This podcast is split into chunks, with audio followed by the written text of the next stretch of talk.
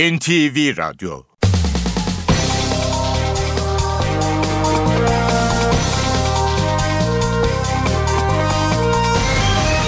İşe Giderken Mutlu sabahlar. Ben Aynur Altunkaş. Bugün 17 Nisan Perşembe. İşe giderken de Türkiye ve dünya gündemine yakından bakacağız. 7.35'te Ayhan Aktaş spor haberlerini aktaracak. 8.35'te Emrah Kayalıoğlu işe giderken sporda bizimle olacak. Gündemin başlıklarıyla başlayalım. Meclis Genel Kurulu'nda görüşmesi süren MİT yasa teklifinin ilk 11 maddesi kabul edildi. Cumhurbaşkanı Abdullah Gül teklifle ilgili fikirlerimi ilgili bakan ve müsteşara ilettim dedi. Cumhurbaşkanı Abdullah Gül, Cumhurbaşkanlığı seçimi konusunda Başbakanla yakında görüşeceklerini söyledi. Kimse şimdiden bu benim cebimde dememektedir dedi. Başbakan Recep Tayyip Erdoğan Cumhurbaşkanlığı adaylığı konusunda henüz karar vermediğini, istişarelerin süreceğini açıkladı. AK Partili vekillerle anket yapıldı. Çoğunluk Cumhurbaşkanı adayı olarak başbakanın adını yazdı. 3 dönem sınırı da kalksın dedi. Güney Kore'de dün batan yolcu feribotundaki kayıp 300 kişiye hala ulaşılamadı. Galatasaray Ziraat Türkiye Kupası yarı finalinde Bursa Sporu deplasmanda 5-2 yenerek finale çıktı. Diğer finalist bu akşam oynanacak Medikal Park Antalya Spor Eskişehir Spor maçının galibi olacak. İspanya Kral Kupası Barcelona'yı 2-1 yenen Real Madrid'in oldu. İşe giderken gazetelerin gündemi.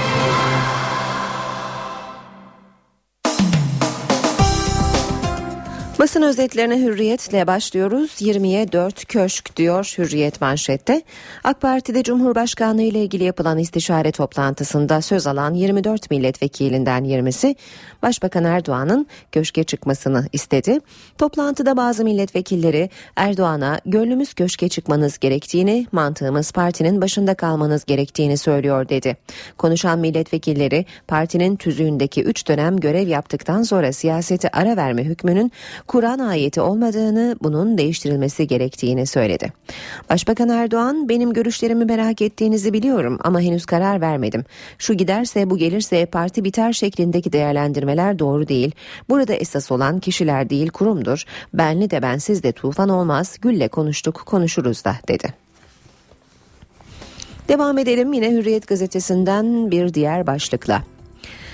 Canlı yayında facia, aileler yakınlarının sulara gömülüşünü naklen izledi. Güney Kore'de 475 kişiyi taşıyan feribot dün sabah büyük bir gürültüyle yan yatarak 2 saat içinde sulara gömüldü.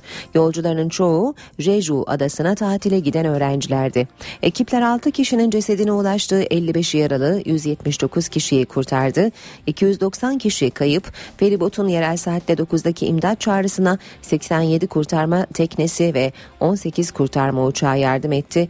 Geminin sulara gömülme anı canlı yayında an be an ekranlara yansıdı. Gemideki öğrencilerin aileleri dramatik görüntüleri büyük panik ve şaşkınlıkla izledi. Kılıçdaroğlu tutanağında ilginç ayrıntı yumruk atacağını muhbire söylemiş. Polis tutanağında AG için şunlar var. Şahıs akraba oldukları için konuşmayacağını, Elmadağ Polis Merkezi'ne yardımcı olduğunu, deşifre olmak istemediğini, Orhan Övet'in bir ay önce kendisine Kılıçdaroğlu'nu döveceğini söylediğini belirtti. Paso krizi başlığıyla devam edelim. Bu hafta tüm maç girişlerinde zorunlu uygulanacak Pasolik, yıllardır maça taraftar çekmek için uğraşan Anadolu kulüplerini vurdu. Pasolik alanların en az 15 lira kart parası ödeyecek olması ilgiyi azaltıyor. Köklü taraftar grubuna sahip Eskişehir'de bile bir kişi e-bilet aldı. Bunun üzerine bazı kulüpler taraftarlar kart alıp maça gelebilsin diye bilet fiyatlarını 1 liraya kadar çekti. Milliyetle devam edelim. Tüm yetkileri kullanırım diyor Milliyet'in manşeti. Başbakan Erdoğan köşk adaylığı kararını nefsine göre vermeyeceğini söyledi. Çıkarsam tüm yetkilerimi kullanırım, halkın cumhurbaşkanı olurum dedi. ANAP gibi olmayalım. Bazı milletvekilleri ANAP örneğini anımsatarak Erdoğan'dan partinin başında kalmasını istedi. Diğer vekillerse ANAP çöküşteyken Özal'ı köşke çıkarttı. AK Parti zirvedeyken Cumhurbaşkanı tartışıyor yanıtını verdi. Telefonlar toplandı. Toplantı salonuna cep telefonuyla girilmesine izin verilmezken jammer önem, e, önlemi de alındı. Üç dönem yasağının tartışıldığı toplantıda Erdoğan'ın partinin başında kalmasını savunan bazı milletvekilleri sınırlamanın sadece başbakan için kaldırılmasını istedi. Bir başka haber yine milliyette çocuktan yap vurgunu. Ankara'da bir hastanenin çocuklara sahte teşhis koyduğu ve kağıt üstünde tedavi ederek Sosyal Güvenlik Kurumu'ndan milyonlarca lira haksız para aldığı ortaya çıktı. Kapatan ülkede ofisimiz olmaz. Ankara'da çeşitli temaslarda bulunan Twitter Başkan Yardımcısı Crowell, Türkiye'de ofis açmayı düşünmediklerini açıkladı. Pek çok firma gibi bir aracı üzerinden vergi ödediklerini belirten Crowell, işi büyütmenin sürekliliğe güvenmekle ilgisi var. Hizmetimizin kapatıldığı bir yatırım ikliminde her şirket yatırım konusunda çekinceli davranır dedi. Aslan böyle istedi. Kupada ilk finalist Galatasaray. Zira Türkiye Kupası yarı finalinde 2-2'nin rövanşında Bursa Spor'a konuk olan Galatasaray finale çıktı. Fernando'nun 29 ve 33'teki golleriyle 2-0 öne geçen Yeşil Beyazlılara 45'te Snyder cevap verdi. İkinci yarı sahada bambaşka bir Galatasaray vardı. Sarı Kırmızılılar muhteşem bir geri dönüşe imza atarak Burak, Selçuk ve Melo'nun penaltı golleriyle 5-2'ye galip geldi. Geçelim sabaha. Hain içeriden diyor manşeti sabahın dışişlerindeki casusluk aydınlandı. Böcek makam odasında bir masadaki telefona yerleştirildi. Fail alt düzey bir personel. Deniz Seki Anayasa Mahkemesi'ne başvurdu. Uyuşturucudan aldığı ceza onanan ünlü şarkıcı bireysel başvuru hakkını kullandı. Cumhuriyet gazetesine bakalım. Köşk satrancı diyor Cumhuriyet manşetinde Erdoğan adaylık sinyali verdi. Gül kimse bu benim cebimde demez yorumunu yaptı. AKP kulislerinde cemaatin adayı olacağı konuşulan Kılıç'ın fotoğrafları servis edildi. Başbakan Erdoğan Cumhurbaşkanlığı seçimiyle ilgili ilk görüş alışverişini milletvekilleriyle yaptı. Kendilerine anket formu dağıtılan AKP'lilerin büyük bölümü Erdoğan'ın aday olmasını istedi. Devam ediyoruz. Ee, Cumhuriyet gazetesinden bir diğer başlıkla bu habere bağlı olarak bir diğer başlık eski defterler açıldı. AKP'ye yakın Furkan dergisi iptal kararlarının ardından hükümetin hedefi haline gelen Anayasa Mahkemesi Başkanı Kılıç'ın İBDAC lideri Mirza Beyoğlu ile fotoğraflarını servis etti. Dergi geçmişini gizleyen birinin Cumhurbaşkanı koltuğuna yakışmayacağı yorumunu yaptı. Yine Cumhuriyet'ten bir haber ihbar odası başlığını taşıyor. İstanbul'da bir lisede her sınıftan 5 öğrenci seçen müfettişler 60 öğrenciyi okulun konferans salonunda topladı. Öğrencilerden Berkin Elvan'ın cenazesinin olduğu gün öğretmen ve öğrencilerin eylem yapıp yapmadıklarının ihbar edilmesi istendi. Eğitim sen fişlemeye tepki gösterdi. Radikale bakacağız. Yok denilen görüntüler diyor radikal manşette İsmail Saymaz'ın özel haberi. Berkin Elvan'ın vurulduğu gün bir tomadan çekilen görüntüler ortaya çıktı. Oysa devlet tam 3 kez elimizde hiçbir görüntü yok demişti. Berkin sabah vurulduğu görüntüler saat 12.50'ye ait. Şimdi avukatlar görüntülerin güncel saatini ve şüpheli polisleri belirlemeye çalışıyor. Habertürk gazetesine bakalım. Habertürk'te manşet güçlü Çankaya. Erdoğan tüm yetkilerimi kullanırım diyor. Başbakan anketle vekillerin nabzını yokladı. Cumhurbaşkanı adaylığı için sinyal verdi. Sürmanşeti Habertürk'ün 30 yaş ve üstüne sınavsız üniversite. 33 yılda 27 kez değişen YÖK yasası sil baştan yenileniyor. 12 Mayıs'ta duyurulacak yeni yasada üniversitelerin öğrenci seçebileceği ve 30 yaş üstünün üniversiteye sınavsız girebileceği sistemler hedefleniyor. Doğum kritik eşikte. Türkiye'deki doğurganlık hızında düşüş sürüyor. İki eşiğine yaklaştı. İşte TÜİK verileri. Yeni doğanların %51'i erkek. Çocuk anneler azaldı. Doğurganlık hızı bir yılda 2,09'dan 2,07'ye düştü. En doğurgan il 4,31 bebekle Şanlıurfa. İkinci 4,08 ile Şırnak. En az doğuran il 1,43 ile Kırklareli. Zaman gazetesine bakalım. Kimse Cumhurbaşkanlığı benim cebimde demiyor. Cumhurbaşkanı Gül'ün açıklamaları köşk seçimleri konusunda takvimin açıklandığını, kararı Türk halkının vereceğini söyledi Gül. Adaylıkla ilgili de Başbakan Erdoğan'la henüz görüşmediklerini belirtti Gül. Başka adayların çıkabileceğini, hiç kimsenin Cumhurbaşkanlığını cebinde görmediğini ifade etti.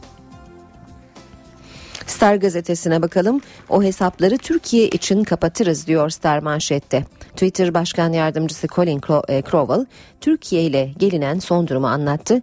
Ankara ile çok iyi bir başlangıç yaptık. Yargı kararı bizim kurallarımızı e, aykırı olmasa da Türkiye içinde o tweetlere erişimi engelleriz. Ve Yeni Şafak'a bakalım. Örgüt de suç da sabit diyor Yeni Şafak manşette. Yargıdaki çeteye hukuk dersi. Adana'daki telekulak soruşturmasında tutuklanan bir polisin itirazını karara bağlayan hakim Vahit Baltacı hukuk dersi verdi. Dinlemelerde belli bir organizasyon içinde hareket edildi. En büyük zararı demokratik hukuk düzeni gördü. Saat 7.16 NTV Radyo'da işe giderken gündemin ayrıntılarıyla sürüyor. AK Parti Cumhurbaşkanlığı seçimiyle ilgili kararını Mayıs başında verecek. İstişare sürecinde Başbakan Erdoğan ilk toplantıyı dün milletvekilleriyle yaptı. Vekillerin çoğu dağıtılan ankete Cumhurbaşkanı adayı olarak Başbakanın adını yazdı.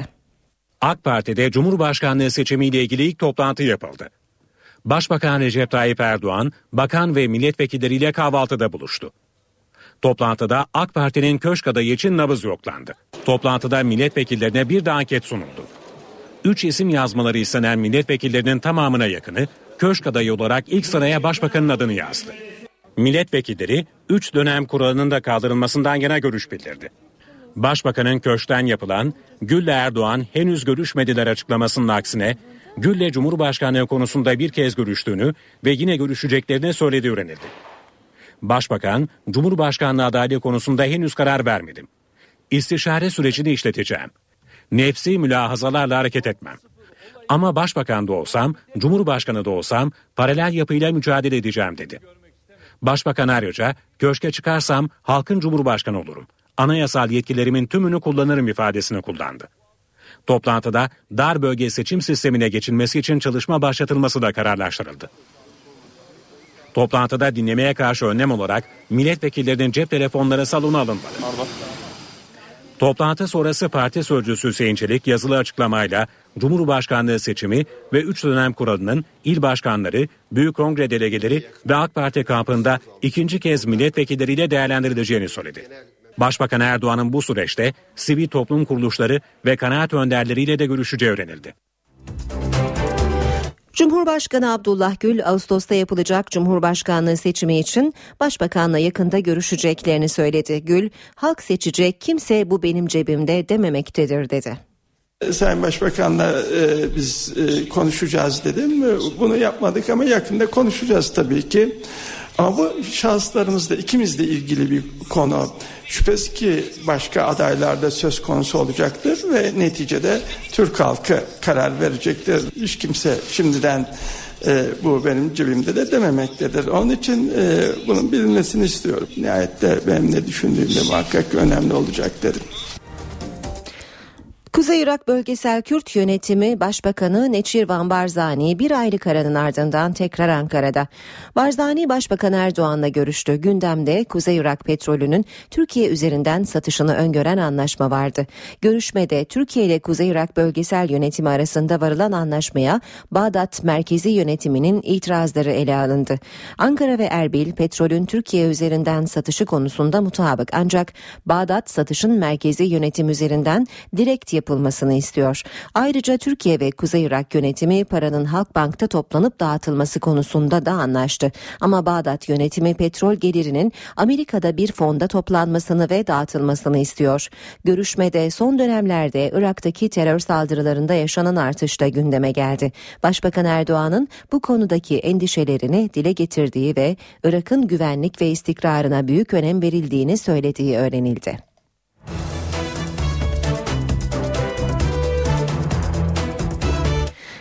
Cumhurbaşkanı Abdullah Gül Meclis Genel Kurulu'nda görüşülen MIT yasa teklifini yakından takip ettiğini söyledi. Teklifle ilgili fikirlerimi ilgili bakan ve müsteşara ilettim dedi. Genel kurulda teklifin ilk 11 maddesi kabul edildi. İlgili sayın müsteşarı onlar çağırıp onlarla hep e, görüşüp fikirlerimi söylemişimdir. MIT yasa teklifinin ilk 11 maddesi Meclis Genel Kurulu'nda kabul edildi. MIT cezaevindeki terör örgütü mensuplarıyla görüştürülebilir maddesiyle artık İmralı görüşmeleri yasal zeminde yürütülecek. Ceza infaz kurumlarında tutuklu ve hükümlülerle sadece MIT yetkililerinin görüşebilmesi öngörülüyordu. Yapılan değişiklikle başka isimlerin görüşebilmesinin de önü açıldı. Bakanlar Kurulu'nun MIT'e verdiği her türlü görev ifadesi de verilen önergeyle tekliften çıkarıldı. Teklifin 7. maddesinde de değişikliğe gidildi. Cumhuriyet savcıları MIT görev ve faaliyetleriyle mensuplarına ilişkin herhangi bir ihbar veya şikayet aldıklarında veya böyle bir durumu öğrendiklerinde MIT müsteşarlığına bildirecek. MIT mensupları ve ailelerinin kimliklerini herhangi bir yolla ifşa edenler 3 yıldan 7 yıla kadar hapis cezasına çarptırılacak. CHP'nin yerel yönetimlerden sorumlu Genel Başkan Yardımcısı Gökhan Günaydın seçim sonuçlarına ilişkin rapor hazırladı.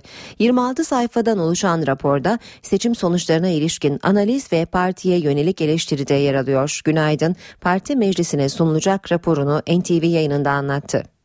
Arzu ettiğimiz oy bu muydu? Hayır daha fazlasını istedik.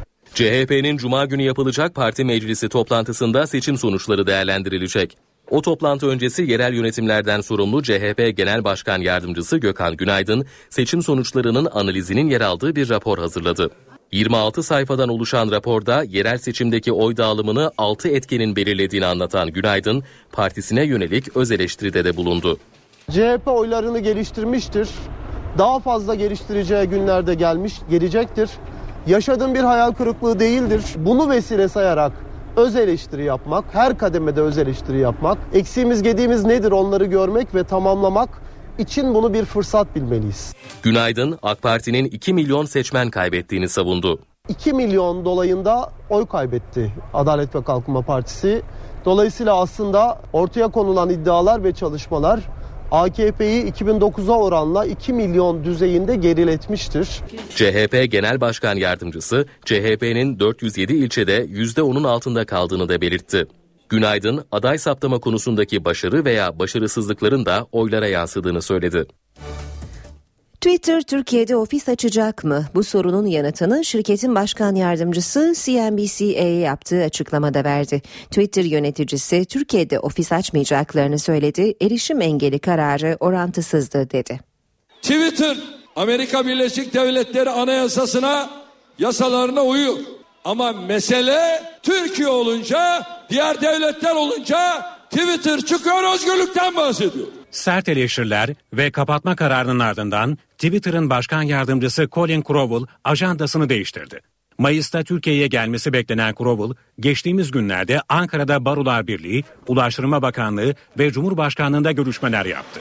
Crowell, görüşmeler olumlu geçti dedi ancak Ankara'nın istediği gibi Türkiye'de bir ofis açmayacaklarını söyledi. Bu talep son olarak Ulaştırma, Denizcilik ve Haberleşme Bakanı Lütfi Elvan tarafından dile getirilmişti. Crowell, Türkiye'de bir avukata vekalet verdiklerini hatırlatmakta yetindi. Türkiye'de Twitter'ın kapatılması Crowell'a göre orantısız bir uygulama. Twitter'ın iki numarası kullanıcıların tweetleri rapor edebildiklerini hatırlattı. Hakkında mahkeme kararı bulunan tweetlerin ülke bazlı olarak engellenebildiğini belirtti. Yasaklandığı ülkede üzeri gri bir kutuyla kapatılan tweetlerin yerine engelleme kararının gerekçesi yazılıyor. Ancak tweetler farklı ülkelerde görülebiliyor. Crowell ayrıca Twitter'da paylaşılan içeriklerle ilgili Türkiye'de mahkemeye gitmektense şikayetlerin doğrudan kendilerine bildirilmesini tavsiye etti. Böylece daha hızlı sonuç alınır dedi. Twitter yöneticisi iddiaların aksine şirketin Türkiye'deki aracı kurum üzerinden vergi ödediğini de belirtti. Cumhuriyet Halk Partisi internet düzenlemesinin iptali için bugün Anayasa Mahkemesi'ne başvuracak. Tip Başkanı'na yeni yetkiler verilmesini sağlayan düzenleme torba kanunla meclisten geçerek yasalaşmıştı.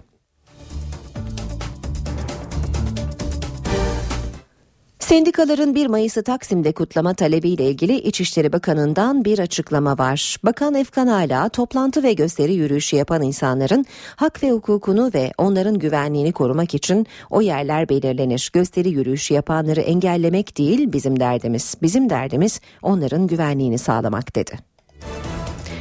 Kamu baş denetçisi Nihat Ömeroğlu bir yıllık icraatını kamuoyuyla paylaştı. Ömeroğlu aldıkları tavsiye kararlarının sadece %14'ünün devlet tarafından uygulandığını söyledi. Ömeroğlu 1 Mayıs içinde devreye girmeye hazırız dedi.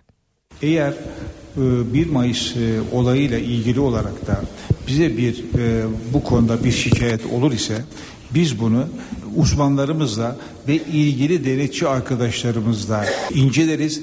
1 Mayıs kutlaması için İstanbul Valiliği ile sendikalar arasında süren Taksim Anlaşmazlığında kamu baş denetçiliği devrede.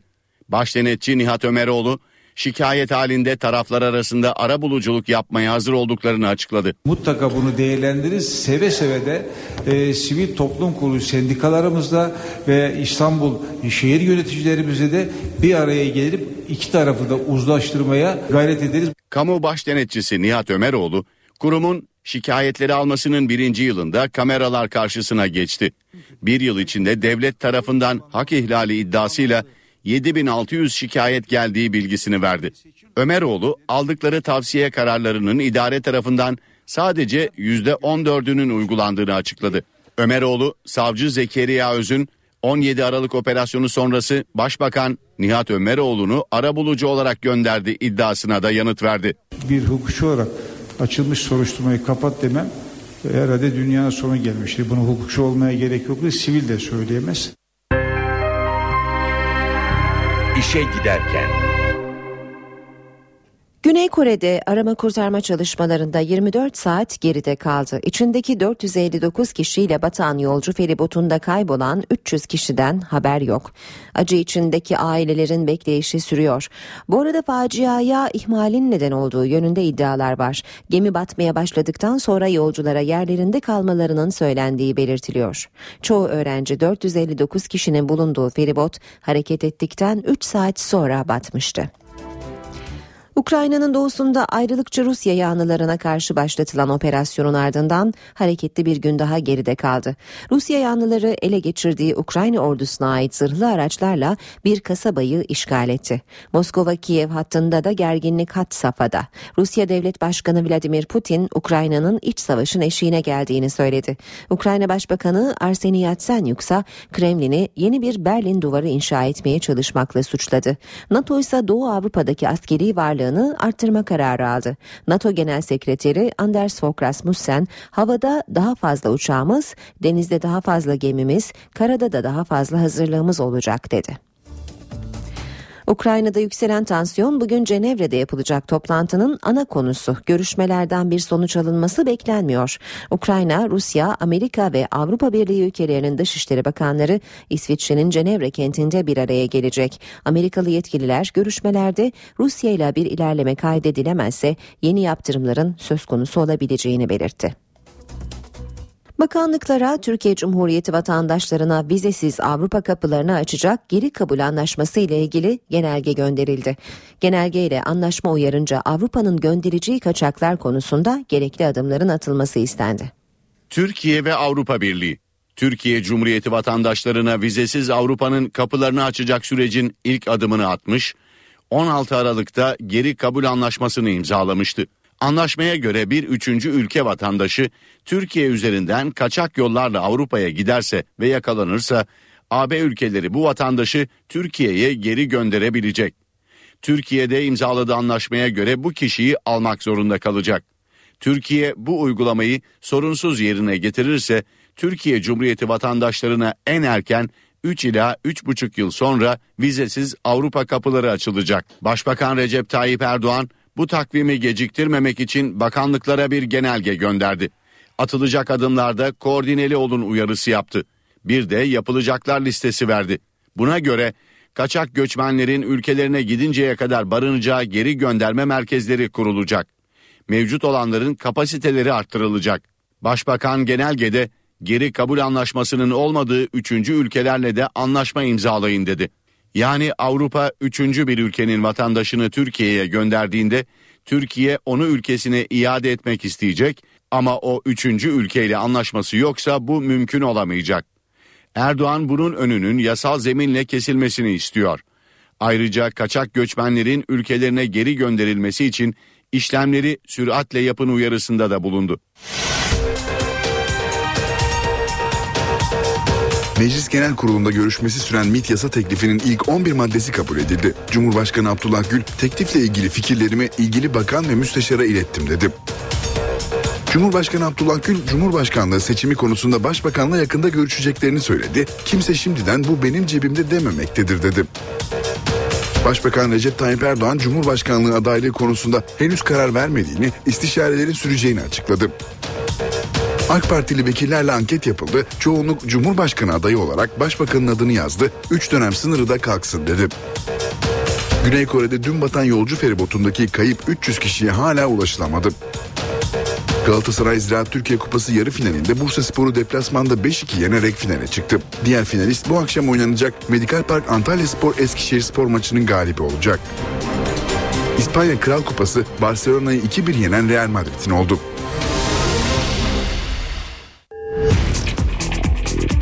Spor haberleri başlıyor.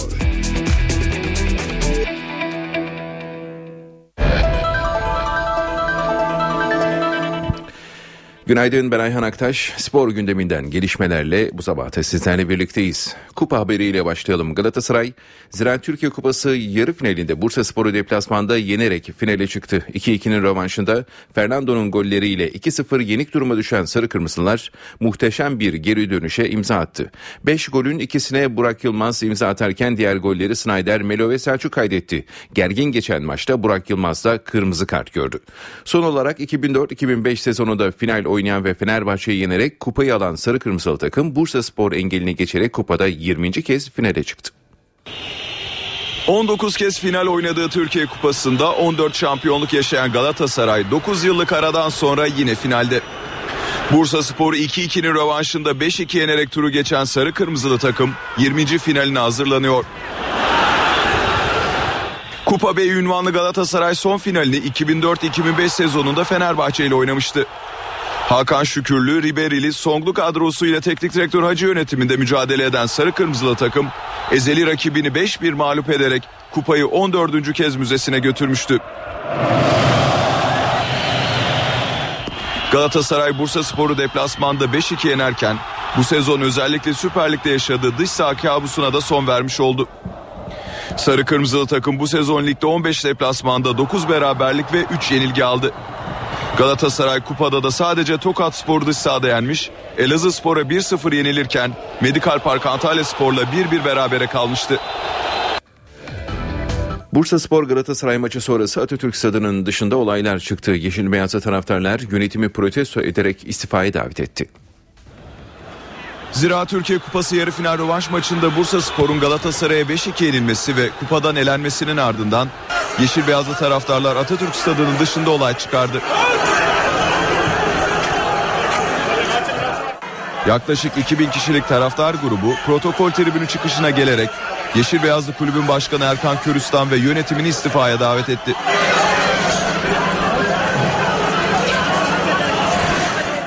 Tezahüratlarını sürdüren taraftarlar daha sonra emniyet güçlerinin bulunduğu alana doğru taş ve şişe atmaya başladı.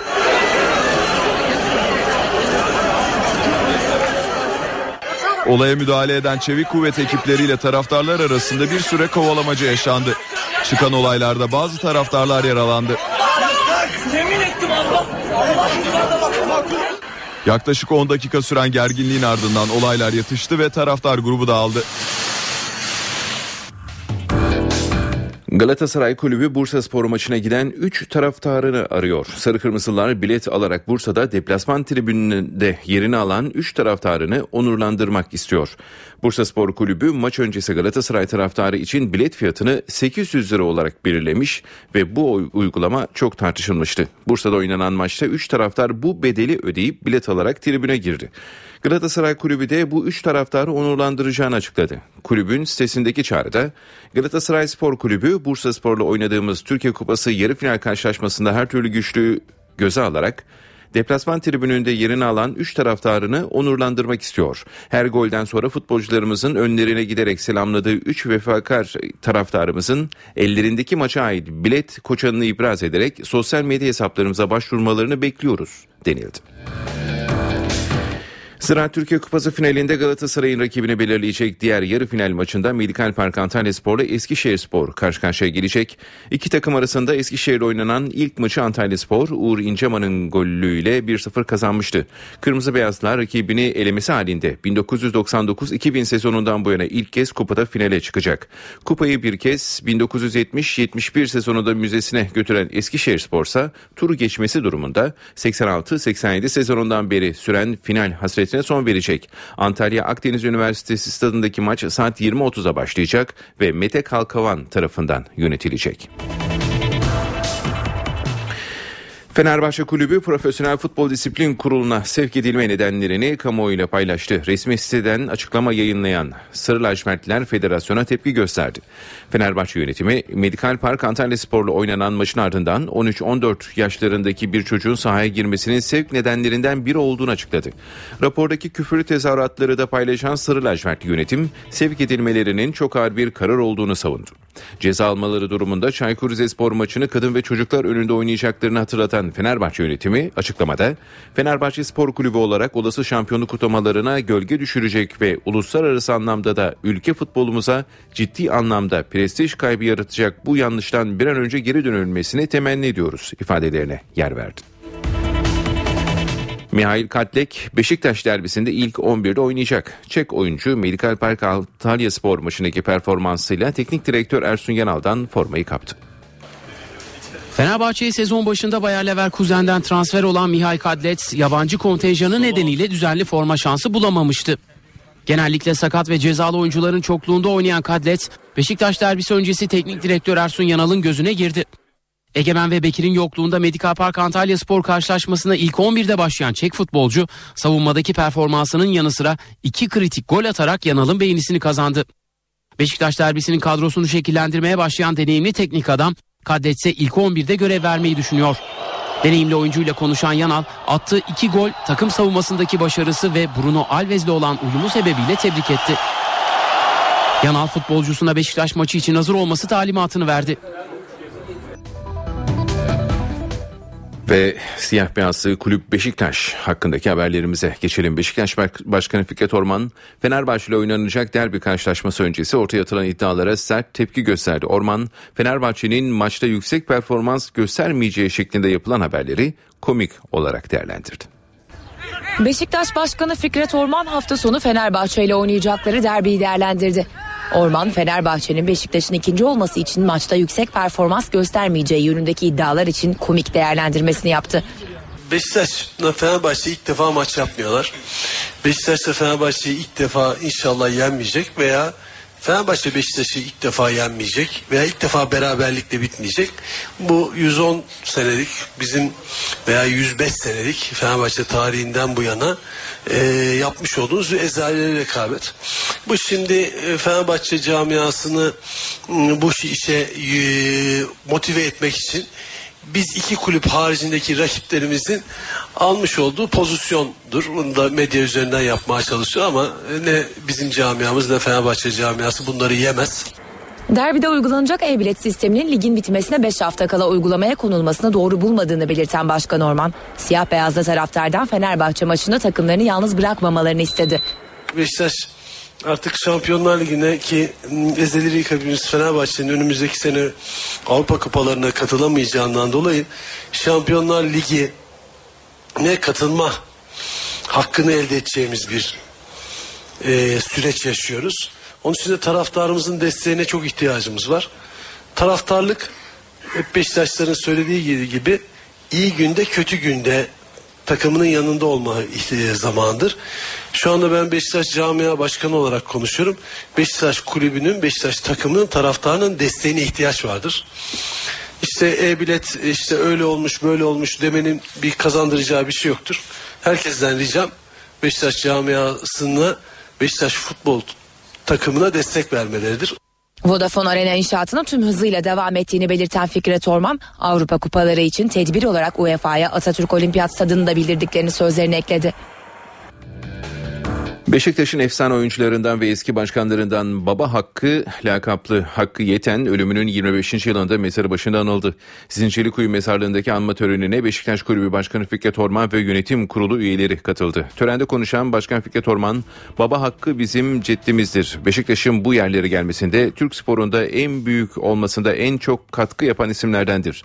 Tüm mevkilerde Beşiktaş'a hizmet etmiştir. Futbol oynamıştır. Antrenörlük yapmıştır. Dört dönem başkanlık yapmıştır. Bu ay sonu yapacağımız altyapı tesislerinin adını da Baba Hakkı koyacağız dedi.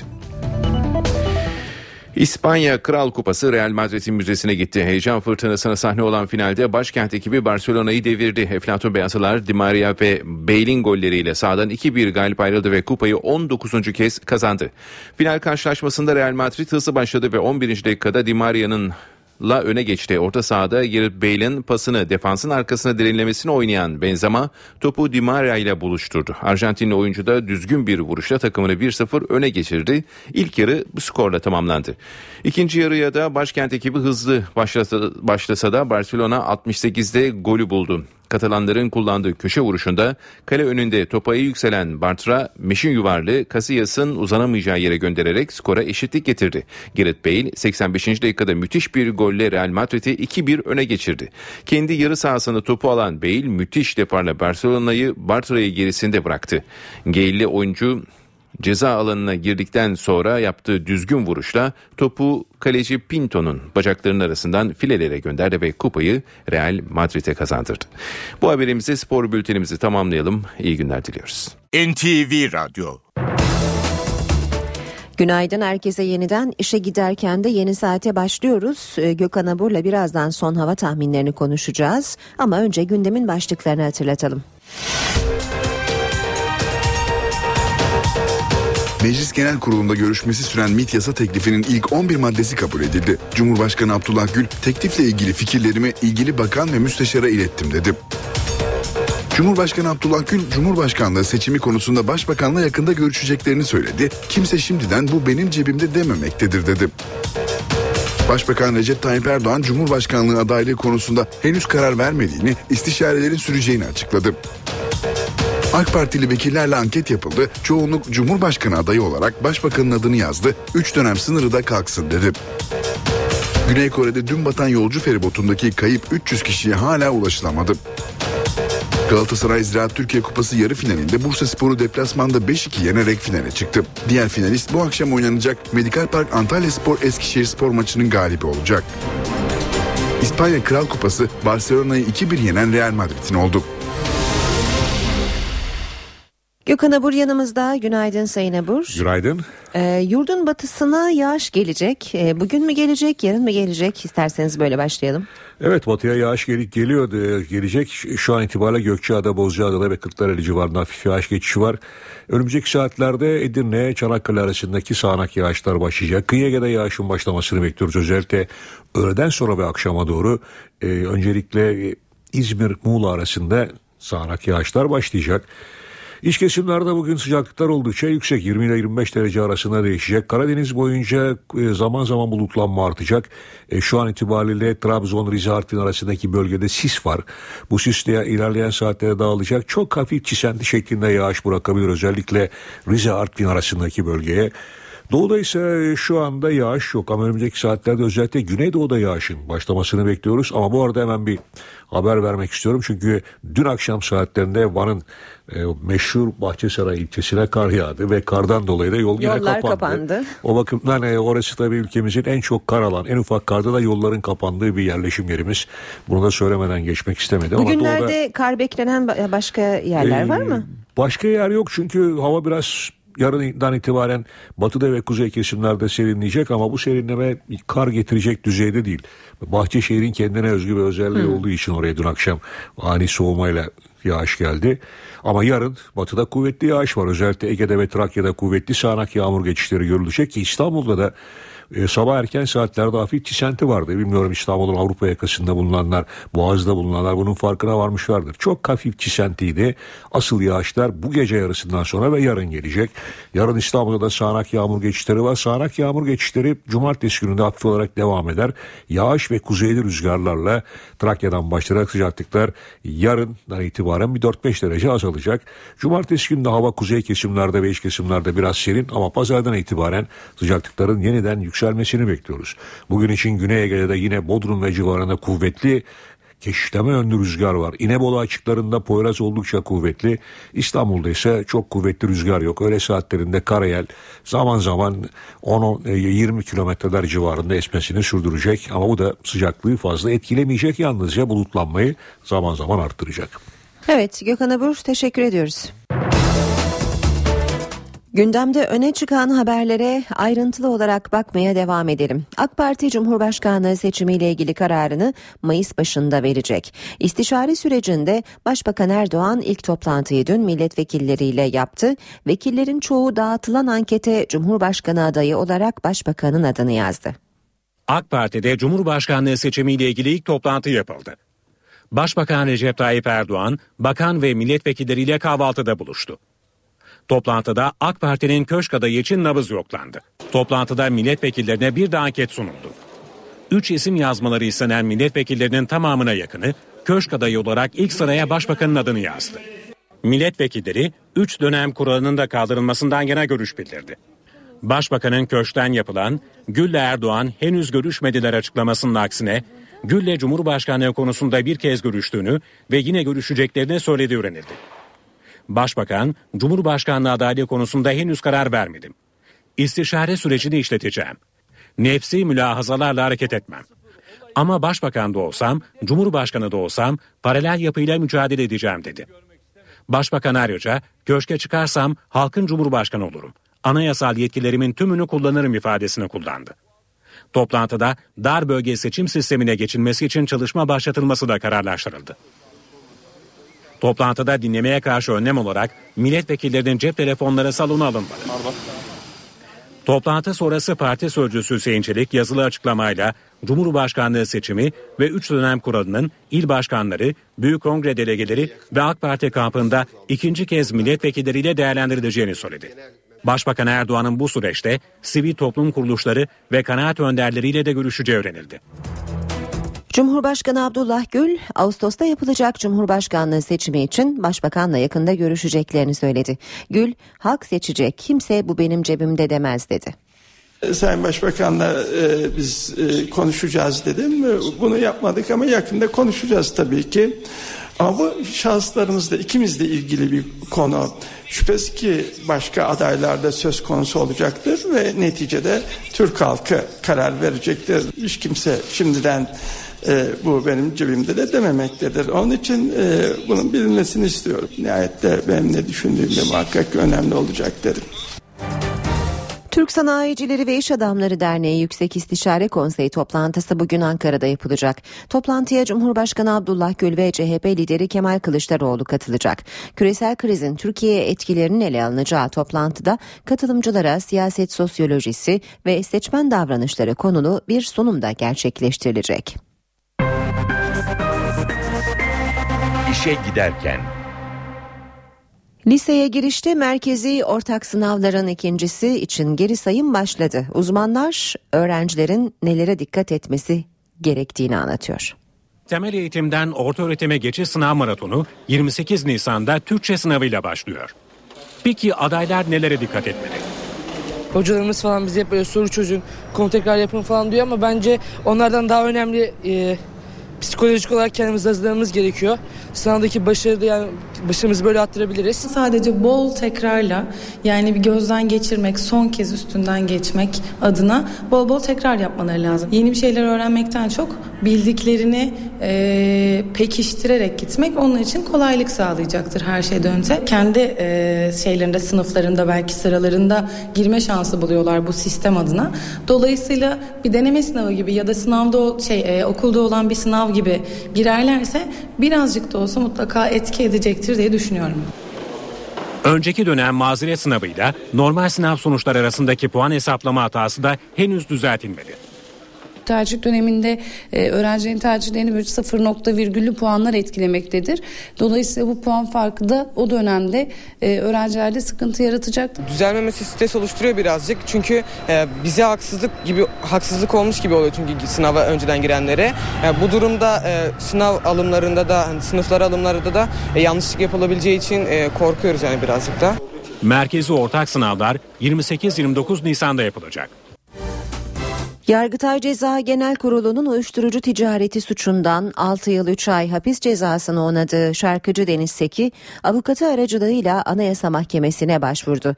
Avukat Naim Karakaya yazılı açıklama yaptı ve yargılama aşamasında adil yargılamanın ihlal edildiğini, tanıkların dinlenmediğini ve delilleri toplama taleplerinin reddedildiğini belirtti.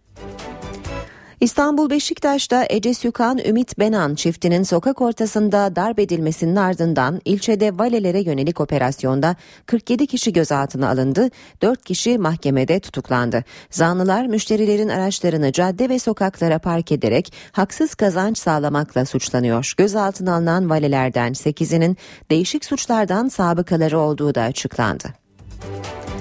İzmir Gümüldür'de kaçakları taşıyan tekne battı. 8 kişinin cesedine ulaşıldı. 4 kişi aranıyor. Tavşan Adası açıklarında batan teknedeki kaçakların tamamının Suriyeli olduğu belirlendi. Suriye uyruklu bir organizatör basmanede gözaltına alındı. Olayla ilgili iki kişinin daha arandığı öğrenildi. Edirne'de Kapı Kule sınır kapısı geçici süreliğine giriş ve çıkışlara kapatıldı. Bilgisayar sisteminde yapılan yenileme çalışması nedeniyle sabah 9'a kadar giriş çıkış işlemleri yapılamayacak. Duyurudan haberi olmayan sürücüler Hamza Beyli ve Pazar Kule sınır kapılarına yönlendiriliyor. Gençlik ve Spor Bakanı Çağatay Kılıç elektronik bilet uygulaması hakkında bilgi verdi. Kılıç taraftarın fişleneceği iddiasına tepki gösterdi. Bazı noktalarda ve bazı tartışmalarda bir hiç hoş olmayan kelime fişleme kelimesi kullanılıyor. Ee, bunun da gerekçelendirilmesi İçişleri Bakanlığımızın e, verilere ulaşma noktasındaki kabiliyetinin ve Maliye Bakanlığımızın bu noktadaki izninin olması. Ee, şimdi bugün en basit bir bankacılık işlemi yapmak istediğiniz zaman onu da geçin. Yani e, muhtarlığa gittiğinizde bir işlem yapmak istediğiniz zaman üzerinizde vatandaşlık numarası olmayan kimlikle işlem yapamıyorsunuz. E, bir derbi maçı var. Beşiktaş Fenerbahçe arasında oynanacak bir müsabaka. E, buradaki e, futbol müsabakasındaki yaşanacak olan olumlu olayların çok ciddi manada hem sporumuza hem futbolumuza katkı vereceğini düşünüyorum. Tartışmaları yoğun noktaya çekebilecek konular üzerinde sürekli duruluyor ama maddi getirisi yani kulüplerimize maddi getirisi üzerinde hiç kimse konuşmuyor. Türk Kanser Araştırma ve Savaş Kurumu Derneği toplumun kanser bilinç düzeyini araştırdı. Araştırmaya katılanlara göre kanser çağın en önemli hastalığı ve nedenlerin başında da sigara geliyor. Ancak bu görüşe sahip katılımcıların %40'ı sigara içmeye devam ediyor. Araştırmanın sonuçlarını derneğin genel sekreteri Profesör Tezer Kutluk NTV'ye değerlendirdi. Dünyada her yıl ortalama İstanbul nüfusu kadar kişi kansere yakalanıyor ve 8 milyonu hayatını kaybediyor. Her 5 kanser türünden birine sigara neden oluyor. Toplumun neredeyse tamamı sigaranın zararının farkında. Ama yüzde kırkı sigara içmeye devam ediyor. Tütün hemen arkasından sağlıklı beslenmeyi söylüyoruz. Bunun arkasından fiziksel aktivite. Elbette arkadan tabii çevre kirliliği, çevresel kanserojenin iş yerinde eğer bir riskli yerde çalışıyorsa karşılaşan kanser yapıcılar gibi en başa bunları koyuyoruz. 1200 kişinin katıldığı araştırmaya katılanların %53'üne göre kanser çağın hastalığı. Bence ilk baştaki etken stres ve yaşam koşulları. Çevre, teknoloji, beslenme, stres bunlar kansere yol açıyor. Meme, rahim ağzı, kolon ve prostat kanserlerinde tarama testleri yapılabiliyor. ve erken teşhisle hastalıktan kurtulma şansı yükseliyor. Ancak çok az insan tarama testi yaptırıyor. Aile olarak e, kanserden e, en az 5-6 kişi kaybetmiş bir insanım. Yaşım 40'ı geçtiği için e, hemen hemen her sene testler yaptırıyorum. Meme kanserinde, rahim kanserinde tarama oranları %30'lara gelmiş. Ama kalın bağırsak kanserlerinde bu çalışmadaki sorduğumuz verilerin ancak %6'sı tarama yaptırmış. Türkiye'de her yıl 150 bin kişi kansere yakalanıyor ve 90 bini hayatını kaybediyor. Antalya'dan bir e, sıcak haber. Antalya liman kavşağında otomobille tırın çarpışması sonucu meydana gelen kazada otomobilde bulunan 5 kişi yanarak hayatını kaybetti. Kazada tır sürücüsü yaralandı, yaralı olarak hastaneye kaldırıldı. İşe giderken Ankara'da Türk yetkililerle görüşmeler yapan Twitter Başkan Yardımcısı Colin Crowell CNBC'ye konuştu. Türkiye'de ofis açmayı düşünmedikleri mesajını verdi. Crowell görüşmelerin olumlu geçtiğini, şirket hakkında bilgilendirmede bulunduklarını vurguladı. Ulaştırma, Denizcilik ve Haberleşme Bakanı Lütfi Elvan da Twitter yöneticileriyle yapılan toplantı hakkında Başbakan Erdoğan'a bilgi verdi. Güney Kore'de arama kurtarma çalışmalarında 24 saat geride kaldı. İçindeki 459 kişiyle batan yolcu feribotunda kaybolan 300 kişiden haber yok. Acı içindeki ailelerin bekleyişi sürüyor. Bu arada faciaya ihmalin neden olduğu yönünde iddialar var. Gemi batmaya başladıktan sonra yolculara yerlerinde kalmalarının söylendiği belirtiliyor. Çoğu öğrenci 459 kişinin bulunduğu feribot hareket ettikten 3 saat sonra batmıştı. Avustralya siyasetinin gündeminde bir şişe şarabın yol açtığı istifa var. Yeni Güney Galler Eyaleti Başbakanı kendisine hediye edilen şarabı beyan etmeyi unuttu. Olay ortaya çıkınca istifa etti. Avustralya'nın yeni Güney Galler eyaletinin başbakanını bir şişe şarap koltuğundan etti. Barry O'Farrell'ın kendisine hediye edilen şarabı beyan etmemesi ülke siyasetini karıştırdı bir iş adamının 2011'deki seçim sonrası O'Farrell'a armağan ettiği 2800 dolar değerindeki şarap için soruşturma başlatıldı. O'Farrell önce iddiaları reddetti. Ancak Yolsuzlukla Mücadele Komisyonu başbakanın el yazısıyla söz konusu iş adamına yazılmış teşekkür kartına ulaşınca istifa geldi. Kimseyi bilerek yanıltmak istemedim. Hediyeyi aldığımı unutmuşum. Fakat olayın sorumluluğunu kabul ediyorum. Görevimden istifa ediyorum. Avustralya Başbakanı Tony Abbott istifayı kabul etti. Uh, Açıkça görülüyor ki Barry O'Farrell istemsiz bir şekilde komisyonu yanılttı. Sonrasında ise onurlu davranarak görevinden istifa etti. Güney Galler eyaletinin yeni başbakanı önümüzdeki hafta seçilecek.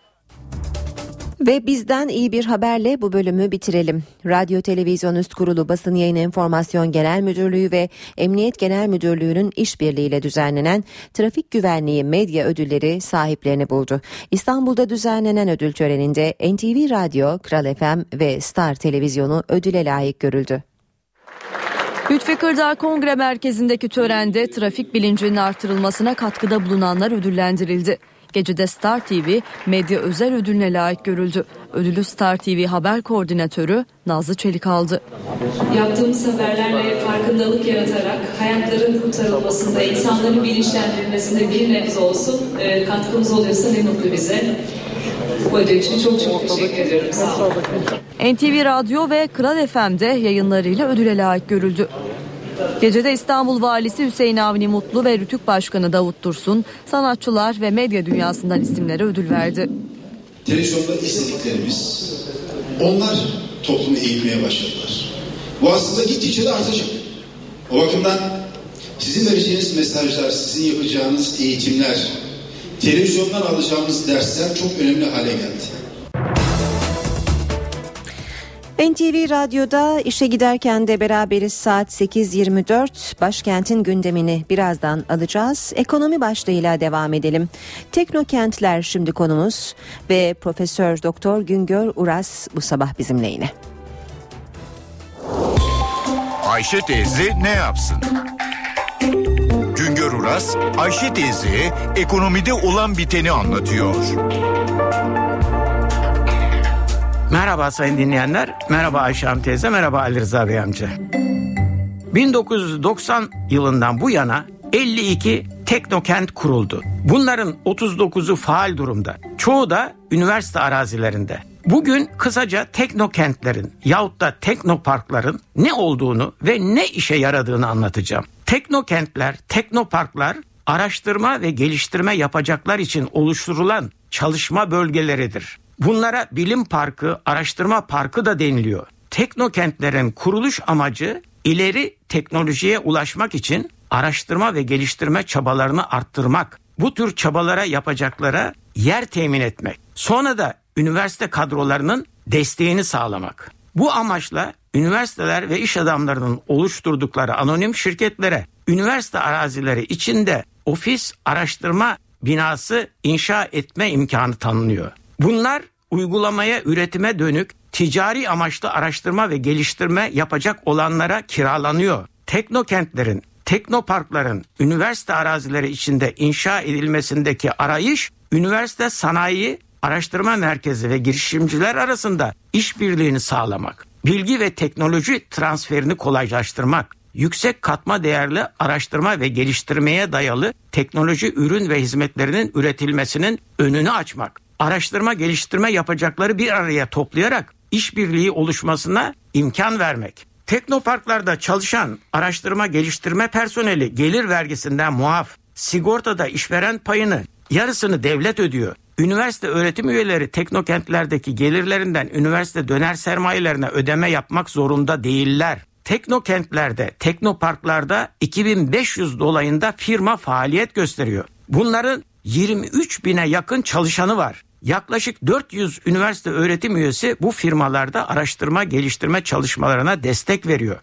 Teknokentlerde bilgi birikimi, teknoloji, iletişim, yazılım konularında araştırma ve geliştirmeler yanında ilaç, biyomedikal, kök hücre, kanser tedavisi, yapay doku, elektronik sanayi, uzay, uçak ve taşıt motorları gibi konularda da araştırma ve geliştirme çalışmaları yapılıyor. İlk kuruluşunda teknoparklar vergi avantajı nedeniyle ilgi görülüyordu. Şimdilerde ise teknoparklar araştırma geliştirme potansiyelinden yararlanmak isteyenlerin bir araya geldikleri alanlar oldu. Teknokentlerin, teknoparkların en büyüğü Ankara'da Orta Doğu Teknik Üniversitesi Teknokenti. Burada 300 firma, 4400 araştırmacı araştırma geliştirme yapıyor. Teknokent'te 150 Orta Doğu Teknik Üniversitesi öğretim üyesi çalıştırıyor. Tüm teknokentlerin yıllık araştırma geliştirme ihracatı 1,5 milyar dolara yaklaşmış durumda. Bir başka söyleşi de birlikte olmak ümidiyle şen ve esen kalınız sayın dinleyenler.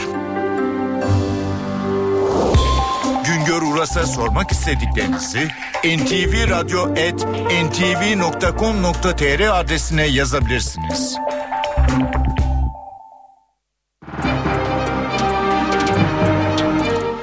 Ve piyasalara da bakalım. BIST 100 endeksi dün açılışa yakın bir seviyeden 72.399 puandan günü tamamladı. Bu sabah serbest piyasada dolar 2 lira 13 kuruş, euro 2 lira 96 kuruştan işlem görüyor. Euro dolar paritesi 1.38, dolar yen 102 düzeyinde. Altının onsu 1300 dolar, kapalı çarşıda külçe altının gramı 90, çeyrek altın 157 liradan satılıyor. Brent petrolün varili 110 dolar. NTV Radyo ve başkent gündemiyle devam edeceğiz. Karşımızda NTV muhabiri Deniz Kilislioğlu var. Deniz günaydın. Günaydın Aynur. Bugün hangi başlıkları takip edeceksiniz Deniz? Bugün yoğun bir gün olacak Aynur. İlk maddeyle başlayalım. TÜSİAD 2014 yılının ilk Yüksek İstişare Konseyi toplantısını Ankara'da yapıyor. Onur konuğu Cumhurbaşkanı Abdullah Gül. Tabii Gül'ün e, vereceği mesajları dikkatle takip ediyor olacağız son dönemde özellikle yargı bağımsızlığı ve ifade özgürlüğü gibi konularda Cumhurbaşkanlığı seçimlerine değinir mi? Tüm bu konularda e, vereceğim mesajlar da olacak. Gözlerimiz toplantıya CHP lideri Kemal Kılıçdaroğlu'nun da katılacağını söyleyelim. O toplantıya katıldıktan sonra da Kılıçdaroğlu Partisi'nin Merkez Yönetim Kurulu toplantısına başkanlık edecek. Başbakan Erdoğan'ın programıyla devam edelim. Bugün Malezya Başbakanı Ankara'da onu ağırlayacak. İki mevkidaş görüşmelerin arkasından kameraların karşısına geçecek. Tabi Başbakan Erdoğan'ın özellikle son dönemde basında çıkan e, Cumhurbaşkanlığına ilişkin e, senaryolar sorulacaktır. Tünde partisinin vekilleriyle bir araya gelip bir toplantı yapmıştı.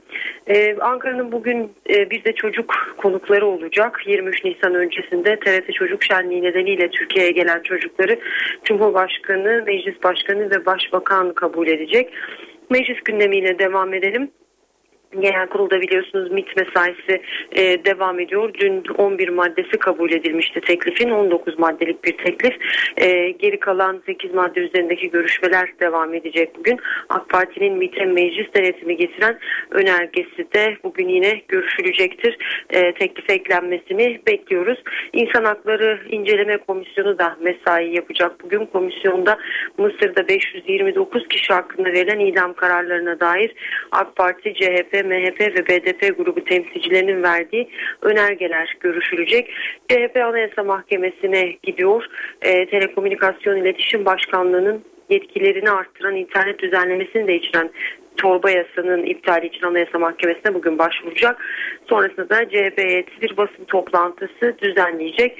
Ee, ekonomiyle devam edelim. Merkez Bankası 82. olan genel kurul toplantısını bugün yapıyor ve bir anma e, 8. Cumhurbaşkanı Turgut Özal'ın ölümünün 21. yıl dönümü ölüm yıl dönümü nedeniyle İstanbul'daki anıt mezarı başında anılacak. Ankara'dan da e, isimler İstanbul'daki törene katılacak. Aynur. Deniz teşekkürler. Emrah Kayalıoğlu'yla işe giderken spor. Ve sırada spor gündemi var. Emrah Kayalıoğlu ile beraberiz. Günaydın. Şimdi dün akşam e, inanılmazı başardı diyebilir miyiz Galatasaray için? Ya da iki yarıda iki farklı Galatasaray çıktı karşımıza ve tur gitti derken geldi. E, olağanüstü bir karşılaşma, enteresan bir skor. Yani nasıl yorumlamak lazım bu maçı? Şimdi asıl eşleşme e, yani Bursa'ya taşındığında İstanbul'daki skorla birlikte Bursa Spor çok büyük bir avantaja sahipti.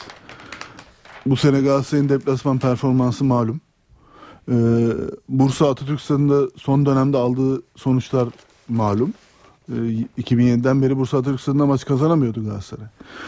Ee, dolayısıyla bu seneki deplasman performansını da göz önüne alırsanız Anadolu'da sadece Kayseri'de maç kazanabilmiş ee, bir takım vardı Galatasaray.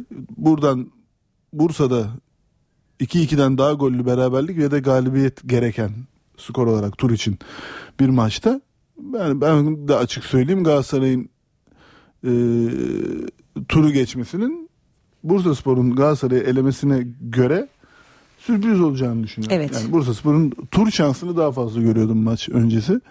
E, maç başladı. İlk pozisyon Galatasaray'dan geldi ama ondan sonra Galatasaray herhangi bir şey üretebildiğini söylemek güç. Bursa Spor arka arkaya iki gol buldu. 2-0 oldu. Ee, onun ardından yine Bursa'nın golden önce de sonrasında da yani hep tehlikeli atakları varken e, birden Galatasaray'ın e, son ilk yarının sonlarında bir e, oyunda böyle bir ağırlığını hissettirmeye başladığını gördük. Orada aslında sıkıntı bana sorarsanız Bursa Spor'un e, biraz da evet çok büyük destek verdiler kabul ediyorum taraftarın ama e, taraftarının gazına gelerek diyeyim. 3-4 gibi böyle farklı bir skor peşine düşmesiydi. Evet. Turun değil Evet. farkın peşine düştü Evet. Bursa Spor. E, o biraz gereksiz bir enerji sarfiyatına yol açtı. Oyunu tutamadılar. Yani e, daha bir frene basıp e, topu kendilerinde tutsalar belki Galatasaray soyunma odasına 2-0 girmeyi başarabilseler e, Galatasaray'ın ikinci yarıya o moralli başlangıcının önüne geçmiş olurlardı. Galatasaray devre biterken Snyder'le 2-1'i buldu ve o moralle soyunma odasına girdi. Çıktığında da bambaşka bir Galatasaray vardı sahada. Ee, biraz da Bursa'nın yani buradan bu çünkü maç yani kupa statüsü öyle ga- garip bir şey ki Ee, yani Bursaspor 2-0'ı bulduğunda da e, yani pardon iki oyun 2-1 olduktan sonra Galatasaray'a aslında maçın başındaki durum oluştu. Bir gol lazım. 2-2'de sonra yani 2-2'yi yaptığı anda zaten bir anda maçı sıfırlamış oldu. Onun üstüne bir gol bulduğu anda da zaten Bursaspor'un tamamen demoralize olduğunu gördük. Tabii oradaki o üçüncü goldeki penaltı kararı çok tartışılıyor. Ee, yani maçın belki de en çok tartışılan kararlarından biri. Yani kişisel kanaatim e, pozisyonun yani pe- pozisyonun penaltı çalınmasının e, doğru bulmuyorum. Yani ben hakem olsam çalmam. Ama e, benzer pozisyonlarda penaltı çalındığını gördük. E, İstanbul'daki Galatasaray Bursa maçında daha net bir e, pozisyonda penaltı çalınmadığını gördük. E, e, yani tabii ki aynı yani kıyaslamayı yapmak mümkün değil ama yani Bursa Spor attığı ilk golden yani iş oralara giderse Galatasaraylardan önce Bursa Spor'un attığı ilk golden önceki faul kararı yanlış diyecek. Öbürü dönecek oradaki sarı kart bilmem ne Ya diyecek. kimine göre filan. kader anları farklı Ya- olabilir yani hayır, maçın. yani orada şunu söyleyeyim. Maçın kader anıdır o 3-2 yapan penaltı ama o sırada oyuna baktığınızda e, skor olarak belki kader anıdır ama oyuna baktığınızda e, ciddi anlamda bir fark vardı iki takım arasında. Özellikle e, sahadaki o moralli hali Bursaspor'un 2-0'daki haliyle e, ikinci yarıya başlangıç hali arasında dağlar kadar fark vardı. Çünkü e, şunun çok iyi farkındaydılar. Yani kendilerinin İstanbul'da e, yaptığının daha yakınındaydı Galatasaray skoru 2-1 yaptığı için. E, moral olarak daha iyi başlayacağını Galatasaray'ın biliyorlardı ve orada işte e, takım ve teknik adam deneyimsizliği bence. Yani orada en büyük fark orada ortaya çıktı. İyi bir taktikle maçı Yani orada yeniden lehine çevirebilir tutmayı, miydi? oyunu tutmayı beceremedi Bursaspor. Ee, yani ben bu Galatasaray'ı yakalamışken bu seyircimin önünde işte tarihi bir skoru kovalayayımın peşine düştü. Ee, daha önce Galatasaray'ın Bursa'da e, 5-0 kaybettiği bir maç vardır.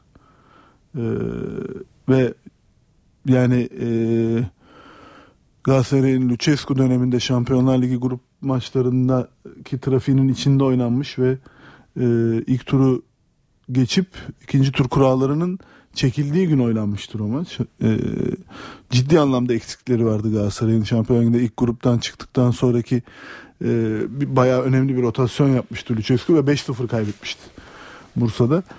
E, yani o belki o maçın skorunun peşine düştüler. Çünkü o maçı e, Bursalıların da Bursa'da da akıllarda yer etmiş bir maçtır o.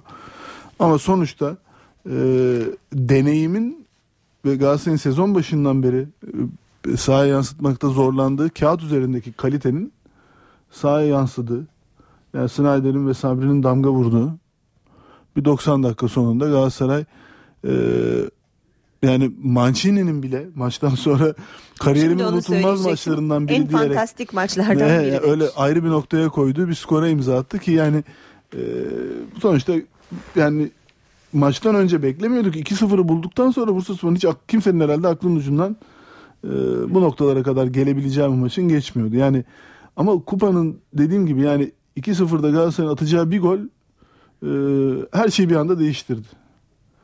Her şeyi değiştirdi. Kupanın statüsü çünkü o deplasman golü vesaire Evet, o anlamda işleri çok karıştırıyor. Şunu da ekleyelim bir de Mancini'nin e, kupa tarafında gerçekten bir şeyi var. E, hani nasıl derler? Futbol tılsımı var. Yani Fiorentina'da göreve başladı. Kupayla başladı ki Fatih Hoca çıkarmıştı takımı. Lazio'ya gitti. Kupayla başladı. Inter'e gitti. Yanlış hatırlamıyorsam kupayla başladı ve 3 kere aldı galiba İtalya kupasını. Kupalar seviyor galiba. Sonra Manchester City'de de aldı. Yani ülkenin e, lig şampiyonundan sonra gelen kupalarından bahsediyoruz hep git çalıştığı ülkelerde. E, Türkiye'de de e, sözleşmesine kupayla ilgili 500 bin euro prim koydurmuştu. Öyle mi? yani bu onun da iyi bir motivasyonu var. Olabilir tabii ilgili. muhakkak. E, bu arada diğer finalist bu akşam belli olacak. 20.30'da Antalya Eskişehir karşı karşıya Evet, gelecekler. ilk maçı Antalya deplasmanda kazandı 1-0 ama bir yandan da Antalya'nın inanılmaz bir düşme düşmeme mücadelesi içinde olduğunu hatırlatalım. Nasıl bir kadroyla çıkacak rotasyon vesaire işleri biraz böyle şey yapıyor. Yani Antalya'nın üzerinde büyük bir soru işareti var. Çünkü e, yani kupayı kazansa bile küme düşerse o kupanın çok öyle e, kıymet harbiyesi olmaz. Ama şunu unutmayalım. E, şu andaki lig tablosunda Galatasaray muhtemelen ilk üçte bitirecek. Fenerbahçe ceza sebebiyle gidemeyecek. E, dolayısıyla Galatasaray Şampiyonlar Ligi'ne gidecek. E, dolayısıyla kupa finalisti Yine yol göründüğü gibi duruyor. Evet. Peki Yani o anlamda Antalya Eskişehir maçı sadece kupa finalisti maçı değil. Avrupa'ya çıkış bileti maçı. Bu geceki onu da unutmamak lazım. Ee, Emrah Kayalıoğlu şimdi bugün e, Hürriyet gazetesinde dikkat çeken bir haber var. Bütün gazetelerde var. Bütün gazeteler girmiş. Basketbol maçını konuşacağız değil mi? Evet. Evet. Ankara Yani hemen hemen Gençler girmiş. Ligi'ndeki maçı konuşacağız. Peki. Hemen hemen hepsi girmiş. Milli Piyango Turgut Özal Üniversitesi maçı ile ilgili bir haber bu. Ee, maçın hakemi şike e, kokusu alıyor diyelim. Ee, Bu arada maçın hakemi Türkiye'nin önde gelen basketbol hakemlerinden Fatih Söylemezoğlu. Yani e, öyle yani alt kademe bir hakem Hı hı hı. değil. Yani Türkiye'nin en üst düzey hakemlerinden biri. Onun da altını çizelim.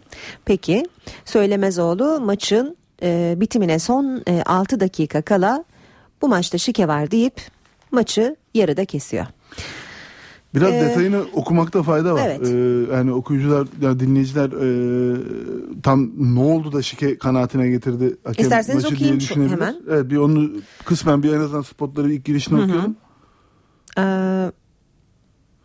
Yani şöyle yapalım. İlk, çeyrek, periyodun ilk çeyrek 36-8 bitiyor. Evet. Bu arada maç e, yani Ankara'da e, Türkiye Şampiyonası'na gidecek takımların belirlendiği o final grubu maçları. E, Gençler Ligi değil mi? Doğru okut hatırlıyorum. Evet Gençler Ligi. Ee, burada e, birinci sırada bulunan Milli Piyango, e, üçüncü sırada bulunan Turgut Özal Üniversitesi ile karşılaşıyor. Ee, arada bir de e, Çankaya Üniversitesi takım var. ikinci sırada o da maç öncesi. Ee, Turgut Özal'ın bu kadar farklı bir şekilde galip gitmesi üzerine hakem e, Milli Piyango takımını uyarıyor. Çünkü e, hiç savunma yapmadıklarını işte ne bileyim orta sahaya geçer geçmez şut çektiklerini falan gibi e, şeyler var haberin içinde. Bunlara tepki gösteriyor hakem. Önce bir uyarıyor. Devre arasında bir daha uyarıyor. Sonra üçüncü çeyrekte bakıyor aynı şekilde devam ediyor iş. Yani onun üzerine maçı tatil ediyor. Milli Piyango takımı idarecileri diyor ki yani bizim önemli sakatlarımız var. Artı üniversite ligine gönderdiğimiz oyuncular var. Ee, üniversite şampiyonası için. Çok eksik çıktık maça. Yoksa e, niye böyle bir şey yapalım diyor ama mesela orada bir cümle daha var. E, hangi gazetede hatırlamıyorum. E, Habertürk'te görmüş olabilirim. E, bizim evet eskiden Çankaya Üniversitesi ile bir takımıyla bir şey vardı diyor. Burada mıydı? Evet. Ee, geçmişte Turgut Özal Üniversitesi ile işbirliği yapmış olabiliriz ama bu maçı onlara bırakacağımız anlamına gelmez. Yani daha önce öyle bir yani bir kardeş takım vesaire pilot takımlık falan gibi bir şeyleri de var anlaşılan aralarında. Ee, ama sonuçta şimdi bu öyle bir şey ki bu tamamen hakemin kanaatine bağlı bir şey. Yani e, bazen böyle burada tabii şöyle bir sıkıntı da var. Bu üç takım bahsettiğimiz yani maçı oynayan iki takım artı Çankaya Üniversitesi bunlar zaten ilk üçte her halükarda bitiriyorlar ama burada bir hükmen yenilgi gibi bir karar çıkarsa tabii e, o zaman başka bir e, durum ortaya çıkacak. Zaten e, yenilgide alması gereken basketboldaki statü gereği o puanı da alamayacak hükmen yenildiği için. E, ama üçüncü sıraya düşüyor e, haberler o şekilde. E, Milli Piyango takımı ve o yine gidiyor Türkiye Şampiyonası'na ama tabii gruplar değişecektir. Gideceği şehir değişecektir. E, muhtemelen yani statüyü de tam bir e, haberi okuduktan sonra açıp bakma şansımız olmadı, vaktimiz olmadı. Ama genelde haberlerde hep bu üç takımın zaten gideceği sadece sıralamanın değişeceği yönünde haberler var ama e, il e, komitesi toplanıp şike var bu maçta kararı verirse e, o zaman tabii nasıl bir yaptırım çıkar, ne olur ne biter iş karışır. Bir maç e, bir e, hakemin bir maç oynanırken e, bu sebeple bir yarıda Yetkisi var. kesme kararı aldığını hatırlıyor musunuz? Yok. İlk midir? Yani e, şimdi bu öyle bir şey ki bunu e, yani bu kadar kör gözün parmağına hani bazı maçlarda bir şeyler bazı takımlar ya benim zaten bu skor bana yetiyor diyerek yani bunun en çarpıcı örneği mesela 1982 Dünya Kupası'ndaki Almanya Avusturya maçıdır. Yani herkesin diline bu tip işler konuşulduğunda ilk o maç gelir. Yani bir sıfırlık Avusturya galibiyeti hem Avusturya'yı hem Almanya'yı yukarı taşıyacaktı. Maçın başında Avusturya bir gol attı ve maç 1-0 bitti. Ondan sonra da maçta zaten neredeyse hiçbir şey olmadı. Olan Cezayir oldu. Cezayir e, elendi. Elendi gitti maçta. Yani o Dünya Kupası'nda o, o skor yüzünden. E, yanlış hatırlamıyorsam Almanya'yı yenmişlerdi Hı hı. grupta. Sonra Almanya finale kadar yürüdü oradan zaten. E, şimdi bu tabii bir turnuva organizasyonunda takımlar şunu diyebilir. Yani ben bana yeten bir skor ortada varken e, Daha niye niye kendimi Hı. sıkayım ve e, işte sakatlık riski, yorulma vesaire bunları öne sürebilirler ama tabii burada futbolu konuşuyorsak futbolu yönetenler ya da işte spor yöneticileri diyelim. Yani spor yöneticilerine kastım takımlar değil. E, Kurumsal olarak Hı hı. federasyonlar ve daha üst yapı yönetimleri ya da UEFA, FIFA gibi yönetimlerden bahsediyorum. O yöneticiler sonuçta burada bir oyun var. Bu oyunun bir izleyici kitlesi var ve o izleyici kitlesine e, maksimumun sunulması gerekiyor. Sahada böyle kendini sakınan, kendisine yettiği için yenilgiyi bile kabullenen, Hı hı. yani yenisem de bir şey olmuyor diyerek yenilgiyi bile kabullenen bir e, şeyde ki e, öyle bir karşılaşmayı kabullenmiyorlar dolayısıyla. E, yani bu dönemde mesela Galatasaray'ın Sturm oynadığı Şampiyonlar Ligi maçı da çok konuşulur. Glasgow Rangers vardı gruptan çıkma ihtimali olan takım. O maç tamamlandı, skoru geldi ve hatta skoru devam ederken de son bölümde Galatasaray ile Sturm Graz İstanbul'da 2-2 berabereydi maç. İkisine de yetiyordu skor. Orada da iki takımın bir ciddi anlamda birbirinin karesini zorlamadığı bir son 7-8 dakika yaşanmıştı. Ee, yani Yani seyirci bile burada anlıyorsa tabii burada şu var. Ee, yani öyle bir noktaya geliyorsunuz ki yani kendisini sıkmamakla rakibe maçı bırakmak arasında bir e, ayrım yapmanız gerekiyor gibi bir durum gözüküyor ya da e, yani buradaki örnek çok çarpıcıdır. Evet. Yani gazetelerde okuduğumuz hiç savunma yapmamak, elini kaldırmamak, orta sahaya geçer geçmez şut çek- çekmek gibi ifadeler var. Ee, yani bu kadar aleni bir tavra gerek yok aslında. Bunu çok daha sakin bir şekilde e, oynaya oynaya da yapardınız, hakeme de hissettirmediniz. Ben de dolayısıyla yani çok o boyutta olduğunu düşünmüyorum. Gerçekten Milli Piyango takımını yani maçı bir seyretmek lazım ama izlenimim e, eksiklerinden dolayı ciddi bir güç kaybına uğradıkları. Çünkü aralarındaki ilk maçı da iki sayıyla bitmiş. E, öyle yazıyor Hı hı. e, açıklamaları o şekilde. Onun için de yani diyecek bir şey pek kalmıyor yani bize. hakemin deneyimine rağmen deneyimine rağmen Hakem bence ama çok şey olmuş yani çok üstelemiş doğru dürüst oynayın Evet, şeklinde evet. çok uyarılar yapmış. Hakem çok rahatsız olmuş ki bu karara varmak zorunda kalmış. Peki Emrah Kayalıoğlu süremiz bitti. Konuşacağımız konular var. Ersun Yanal var. Pasolik'le ilgili enteresan bir e, tecrübesi var. Atilla Habertürk Türkiye'nin yazarının. Habertürk Evet. yazarının İsterseniz albümü, bunu evet. bir sonraki yayında konuşalım. 30 haber özetlerinden sonra tekrar karşınızda olacağız. Hoşçakalın. NTV Radyo